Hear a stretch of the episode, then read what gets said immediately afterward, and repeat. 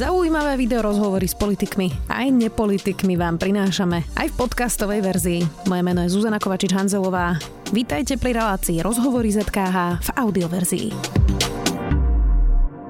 Koalícia má za sebou už viaceré rozpačité momenty. Dva škandály s diplomovkami a najnovšie časť koaličných poslancov porušila koaličnú dohodu a hlasovala za zákaz interrupcií, ktorý predložili kotlebovci.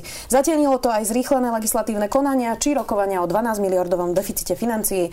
Viac už s poslancom SaS a podpredsedom hospodárskeho výboru Radovanom Kazdom. Vítajte. Dobrý deň. Pán poslanec, tak začneme teda aktuálne. Vy si ako vysvetľujete, že 18 vašich kolegov z koalície hlasovalo za ten návrh SNS? Ťažko sa mi to vysvetľuje, lebo boli to poslanci za Olano. A myslím, že je naprosto evidentné, že Olano nie je taký konzistentný súbor poslancov, ktorý by sa vyhraňoval spoločne, teda by spoločne mali rovnaký názor na niektoré spoločenské otázky a ekonomické otázky. A vidíme to aj v rôznych hlasovaniach, aj občas pri tých ekonomických. Ale toto je presne tá spoločenská otázka, ktorá pomerne diferencuje, pomerne rozlišuje niektorých poslancov od ďalších. To je úplne legitímne, tomu rozumiem, ale v koaličnej dohode máte predsa napísané, že by sa nemalo hlasovať za návrhy opozície. To je úplne bazálny princíp každej koalície. Čiže kde sa stala chyba? Je zle napísaná koaličná dohoda? Jednoznačne áno, ona je dobre napísaná a poslanci podľa môjho názoru jednoznačne porušili koaličnú zmluvu, minimálne v bode 9 a 9 a 10. Takže ostalo to teda na samotnom Olane, akým spôsobom k tomu pristúpi. Podľa mojich informácií bude o tom rokovať aj koaličná rada, aby sa takéto pravidlá nastavili pre budúcnosť, aby nenastávali podobné prípady. Ale naozaj neviem predpovedať vývoj. Nie je to taký zbytočný kopanec od práve týchto konzervatívnych poslancov, keď 2 dni predtým im prešiel ich vlastný návrh sprísnenia interrupcií? Neviem to posúdiť naozaj. V rámci poslaneckého zboru vychádzame dobre poslanci medzi stranami, ale čo bola tá primárna motivácia, naozaj neviem posúdiť. Ako to vlastne máte v tej koalícii vyriešené? A pýtam sa preto, že doteraz totiž vyzerá tak, že odkedy Igor Matovič vyhlásil, že pre plagiat diplomovky Borisa Kollára vlastne nebude rozbíjať koalíciu, lebo to nie je vlastne nič také strašne podstatné a prišiel by naspäť Smer k moci, tak to vyzerá, že dal taký biankošek ako keby poslancom, že kým sa nedeje niečo fakt veľmi, veľmi vážne, kým to nebudú nejaké rozkradačky, takže každý si vlastne môže robiť, čo chce. Tak nemyslím si, pýtajte sa teraz priamo na tú diplomovú prácu. Nie, teraz sa pýtam na to, že či to nebol štart toho, že teraz vidíme, že poslanci Olano hlasujú napriek tomu, že v koaličnej dohode to máte upravené, lebo vedia, že to nie je tak vážne, že by kvôli tomu niekto rozbíjal koalíciu. No ja pevne dúfam, že nie. My sme sa zatiaľ takéhoto porušenia koaličnej zmluvy nedopustili. Takisto ani poslanci za ľudí, ani ďalší. Takže je to taký prvý signál a ja pevne verím, že sa to podarí ukludniť tú situáciu tak, aby nenastával tento spôsob hlasovania, kedy na presadzovanie vlastných záujmov, vlastných názorových záujmov využijú práve návrh opozičný a v tomto prípade, čo je ešte horšie, tak LSNS. Principiálne vás mrzí, že kolegovia nemajú problém hlasovať s fašistami. Vy ste sa vyjadrili ešte aj pred voľbami, že to je niečo, čo by ste nikdy neurobili. Ja s tým mám problém. Čiže vy by ste tak nehlasovali? Ja by som nehlasoval. Váš minister školstva ešte stále má problém s diplomovkou tiež. Je to o to paradoxnejšie, že práve teda ministrom školstva. Podľa analýzy Denníka N tam sú teda celé pasáže opísané. V čom je tá kauza iná ako kauza Borisa Kollára? Vy to vidíte ako? Vidím tam veľmi veľké odlišnosti. Najprv chcem povedať to, že vnímam to ako naozaj veľký prehrešok. Tá práca naozaj obsahuje dosť veľa zlých citácií, dosť veľa prevzatých textov, ktoré sú až neskôr citované niekde ďalej a obsahuje ich pomerne veľa.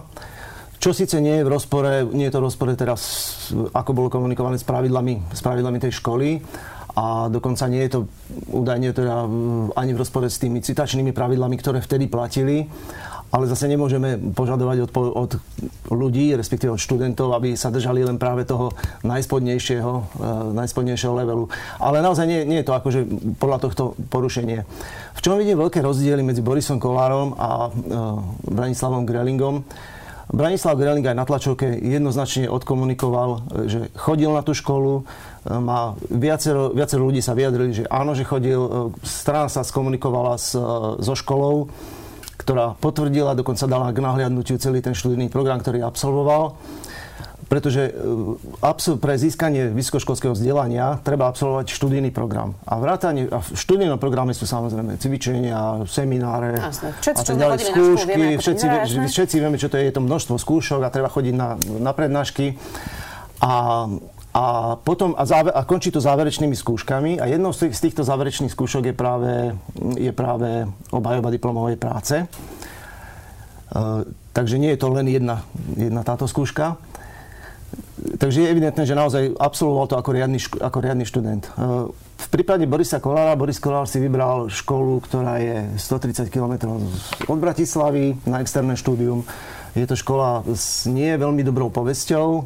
Je to škola, v ktorej správnej rade sedí Ivan Kmotrík, o ktorom Denník N povedal, že je kamarát Borisa Kollára. Boris Kollár povedal, nielen Denník N. To povedal Boris Kollár. Dobre, ja som to takto čítal. Takže Boris Kollár nevie zdokumentovať, s kým chodil do školy, aké skúšky absolvoval. Vyšla jedna reportáž, ktorej sa pýtali práve spolužiakov z toho istého ročníka. Tí si nepamätajú, že by vôbec chodil do tej školy. Takže toto sú naprosto zásadné rozdiely. A Boris Kollár ešte k tomu pochybil podľa teda vyjadrenia strany Spolu, a čo som videl teda jednu stranu, ešte aj pri tej bakalárskej práci. To znamená, že u mňa to vyvoláva veľmi veľké pochybnosti, čo sa týka fakt, že dôveryhodnosti toho, že či vôbec absolvoval tú školu. A takto som ja pristupoval aj pri tom, keď som požadoval odstúpenie Borisa Kollára. Čiže, aby som tomu správne rozumela, Branislav Gröhling má u vás žltú kartu? Môžeme to takto formulovať. V prípade, že by som ja bol Boris Kollár, pravdepodobne by som zvážil odstúpenie. Boris Kollár alebo Branislav Gröhling? Aby sme si to ujasnili. Ospravedlňujem sa. Branislav Gröhling. Tak pravdepodobne by to viedlo k tomu, ale chápem tú situáciu, že naozaj je obrovský rozdiel medzi Branislavom Kollárom a jeho prístupom k štúdiu a Borisom Kollárom a jeho prístupom. Vy v SAS, a predpokladám, že teda aj v OKS, hovoríte, že máte náročného voliča, to komunikujete stále všetci a hovorili ste to aj pri Borisovi Kollárovi, že teda vaši voliči sú iní ako voliči Smerodina, že sú náročnejší a teda majú vyššie požiadavky. Ako im teda chcete vysvetliť, že najprv ste kritizovali Andreja Danka, potom ste kritizovali Borisa Kollára a teraz prišiel Branislav Gröhling. Nie je toto isté jednoznačne, ale tiež sú tam pochybenia a zrazu to vyzerá, že dávate ruky preč, že vlastne toto je úplne niečo iné a toto je iný level. Ako to vaši voliči pochopia, keď sú takí nároční? Neviem, ja som povedal svoje stanovisko. Strana SaS práve to, že ona vníma, strana SaS tie veľké rozdiely, aj týmto spôsobom k tomu pristupuje, aspoň tak ja to vnímam v rámci tej našej komunikácie v klube SaS. Takže je pravda, že naši voliči sú iní, aj Boris Kollár, keď bol na klube SaS, povedal, že mojim voličom to nevadí. Takže našim voličom to asi bude vadiť a budeme sa to snažiť ďalšími troma rokmi práce ukázať, že proste vieme zabrať a vieme robiť to, prečo sme vstúpili do koalície. Ale opakujem to, čo som povedal. Keby som sa ja rozhodoval, pravdepodobne, s vysokou pravdepodobnosťou by to viedlo k tomu, že odstúpim. Pre istotu sa pýtam, vaša diplomovka je v poriadku?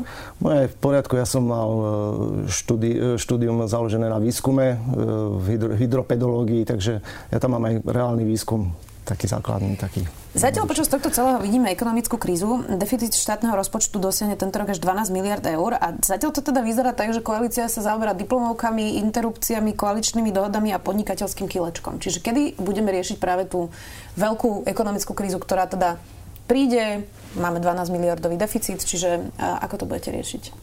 No ja dúfam, že sa to bude riešiť hneď po voľbách, respektíve vláda funguje samozrejme. Voľby už boli. Mám druhý brev už teraz. Takže ja verím, že sa to začne riešiť veľmi skoro. A mňa to teda veľmi trápi naozaj a veľmi ma to trápi aj v súvislosti s tým, že teda bola prvá vlna epidémie, na ktorú sa minulo veľmi veľa peňazí, rádovo stovky až miliardy. Došlo k veľmi veľkému zadlženiu, k veľmi veľkému deficitu verejných financií. A naozaj už kasa je prázdna, to treba povedať. Kasa je prázdna a nemáme už na to, aby sme si mohli dovoliť ďalšie takéto striktné opatrenia v prípade, že by, nedaj Bože, prišla druhá vlna. Ktoré opatrenia by ste tam ako OKS konzervatívna strana, ale liberálna, ako hovorí Ondrej Dostál. Čo by ste chceli vidieť také zásadné, čo určite treba teda po tých prázdninách urobiť, aby pomohlo sa práve tomu, že máme vysoký deficit podnikatelia, mnohí majú stále ešte problémy, čiže čo s tým? No, prvým signálom bolo napríklad toto kilečko, čo síce samozrejme bolo kritizované opozíciou, že to je veľmi malé, že to je proste len také kozmetická úprava. Ale Richard Sulík priznal, že to je pravda.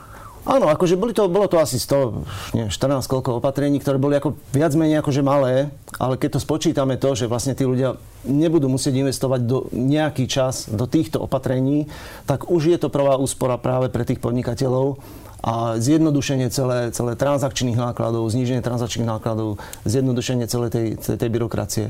Takže toto vnímam ako úplne, že ako taký zásadný signál, že chceme ísť tým smerom.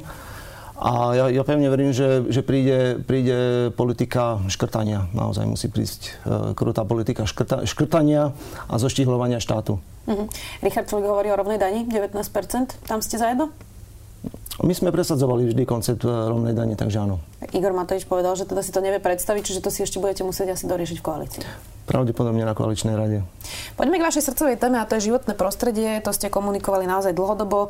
Teraz vás zacitujem. Pokiaľ napríklad Štrbské Pleso dnes vyzerá ako díra u Hanušovic, tak to nie je žiadna národná hanba, ale výsledok série rozhodnutí veľkého počtu ľudí za mnoho rokov. Pokiaľ ide o kvalitu služieb a architektúru, tak každý investor do služieb do nich investuje s motiváciou, aby tie služby využívali ľudia na plnú kapacitu a opakovane. To ste povedali o výstavbe na Štrbskom Plese pred 2 dňami.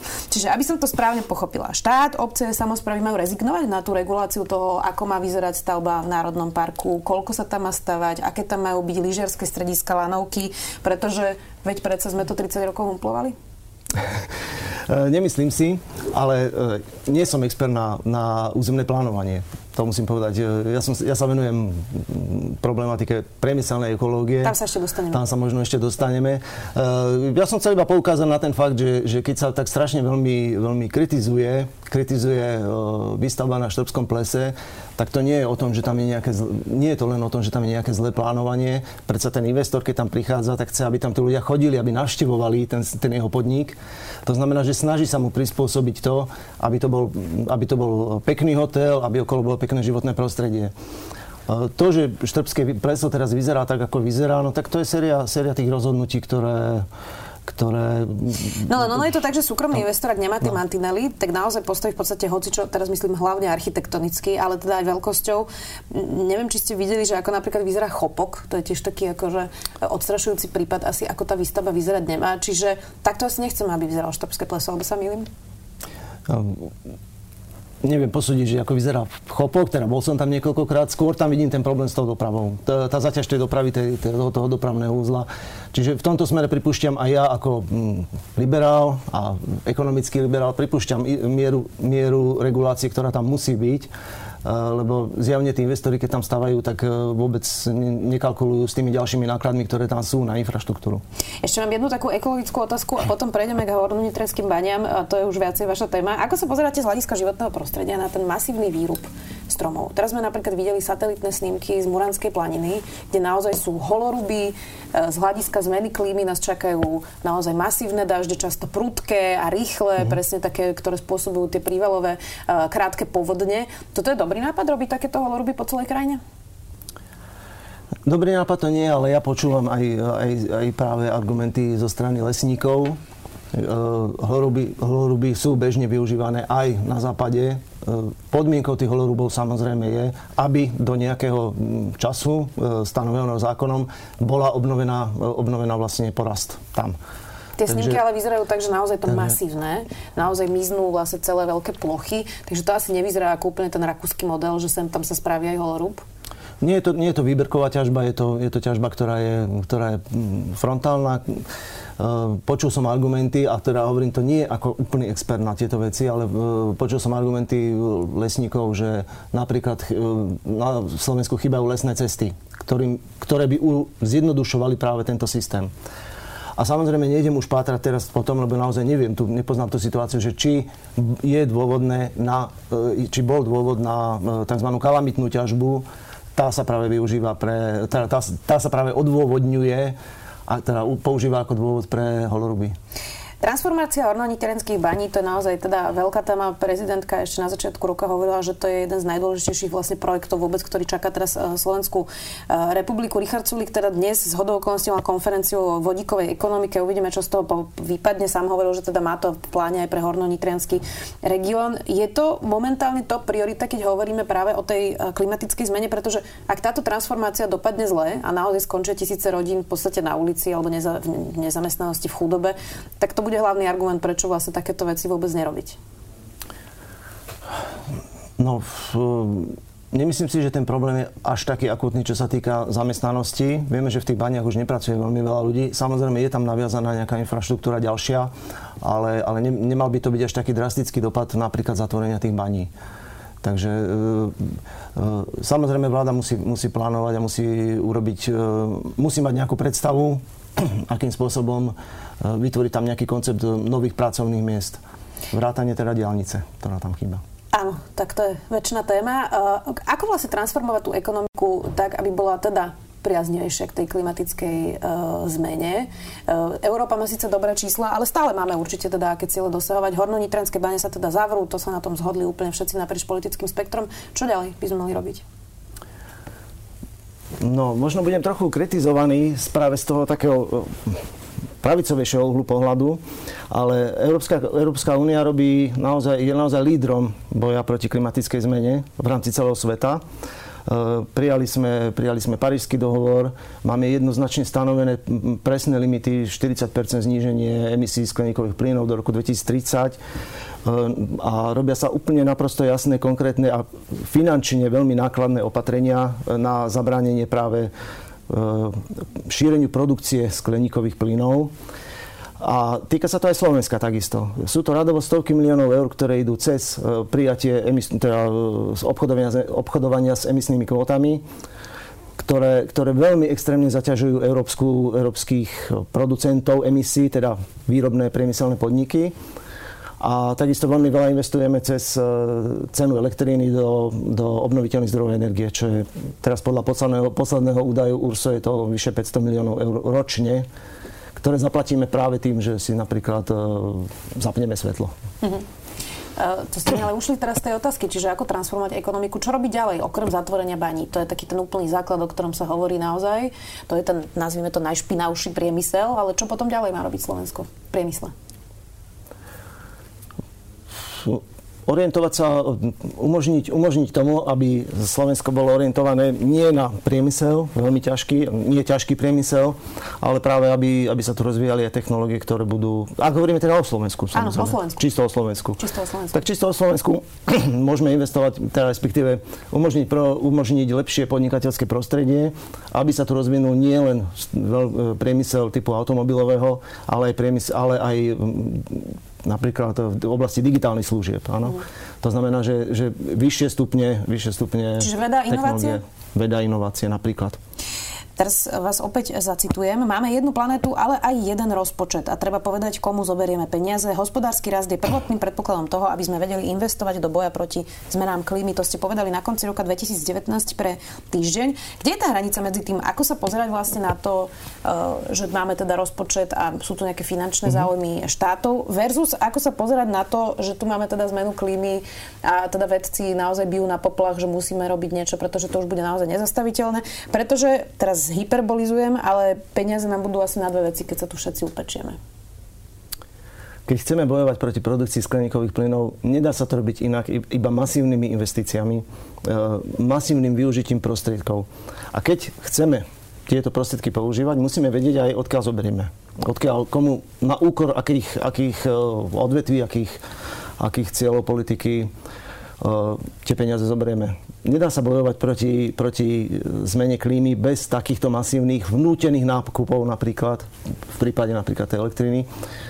Iným spôsobom sa to nedá. To znamená, že pozerajme sa reálne na problém klimatickej zmeny z hľadiska nákladov. A som za to, aby sme si netvorili nejaké veľké ideály a veľké sny, že vieme to úplne dokonale zastaviť. Na toto tá krajina nemá.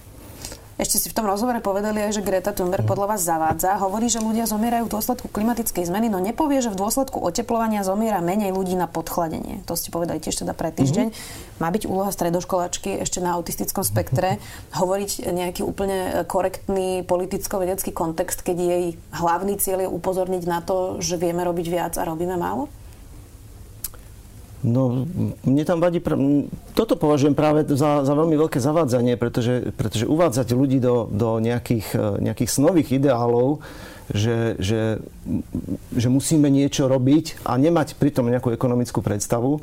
A navyše ale to nie je úloha predsa, nemať ekonomickú predstavu. Ona je študentka, ktorú trápi, že politici podľa nej robia málo pre zmenu klímy a prináša tému, že ja chcem, aby ste robili viac. A necháva riešenie na politikov, ktorí to majú reálne v moci, nie? Dobre, v tomto zmysle to pripúšťam, ale Greta Thunberga, to bolo to, čo som vyčítal jej, že zavádza. Je to, že tým plamenným prejavom povedala, že my nič nerobíme. My, politici, nič nerobíme. Ale to nie je pravda, veď to sa dá jasne zdokumentovať jasnými obrovskými investíciami cez štrukturálne fondy, cez rôzne regulácie. Možno nejakého Donalda Trumpa alebo Čínu? Nepomenovala to. Je to veľké zavádzanie. Ja ako občan Európskej únie, ktorý vidím, koľko investujeme do boja proti zmene klímy, tak sa cítim byť trochu poškodený, alebo že ma teda slečna Thunberg zavádza. Vy často vás označujú, a teraz mi povedzte, že či je to podľa vás férové alebo nie, a týmto môžeme celé už ukončiť, za skeptika vlastne v tej klimatickej kríze, v klimatickej zmene. Vnímate sa ako skeptik? Ja sa vnímam skôr ako klimaoptimista. Domnievam sa, že zmena klímy je veľmi vážny problém. Je veľmi vážny problém s veľmi dlhodobým dopadom. Ale vnímam to ako problém, ktorý vieme zvládnuť. Vieme zvládnuť aspoň v tom horizonte najbližších 100 rokov. Nemyslím si, že bude mať až také drastické dopady. Musíme sa na to pripraviť hlavne adaptačnými opatreniami. Ako vytvárať si nejaké snové ilúzie, že sa nám podarí úplne vynulovať produkciu skleníkových plynov. To trochu znie ako Richard Sulík, keď hovoril, že on nie je euroskeptik, ale eurorealista. Čiže vy nie ste klimaskeptik, ale klimarealista? Klimarealista, áno. Domnievam sa, že tento problém vieme zvládnuť v týchto medziach.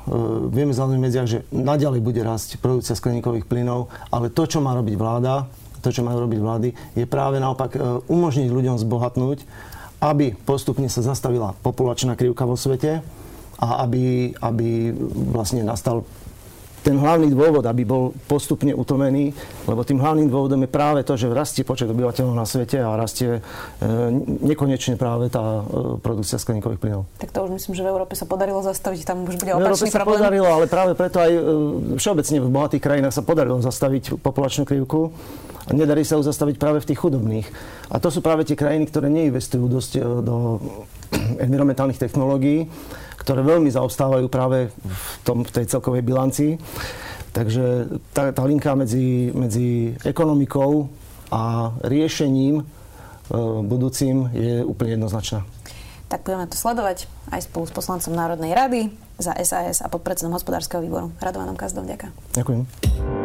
Počúvali ste podcastovú verziu relácie Rozhovory ZKH. Už tradične nás nájdete na streamovacích službách, vo vašich domácich asistentoch, na Sme.sk, v sekcii Sme video a samozrejme aj na našom YouTubeovom kanáli Denníka Sme. Ďakujeme.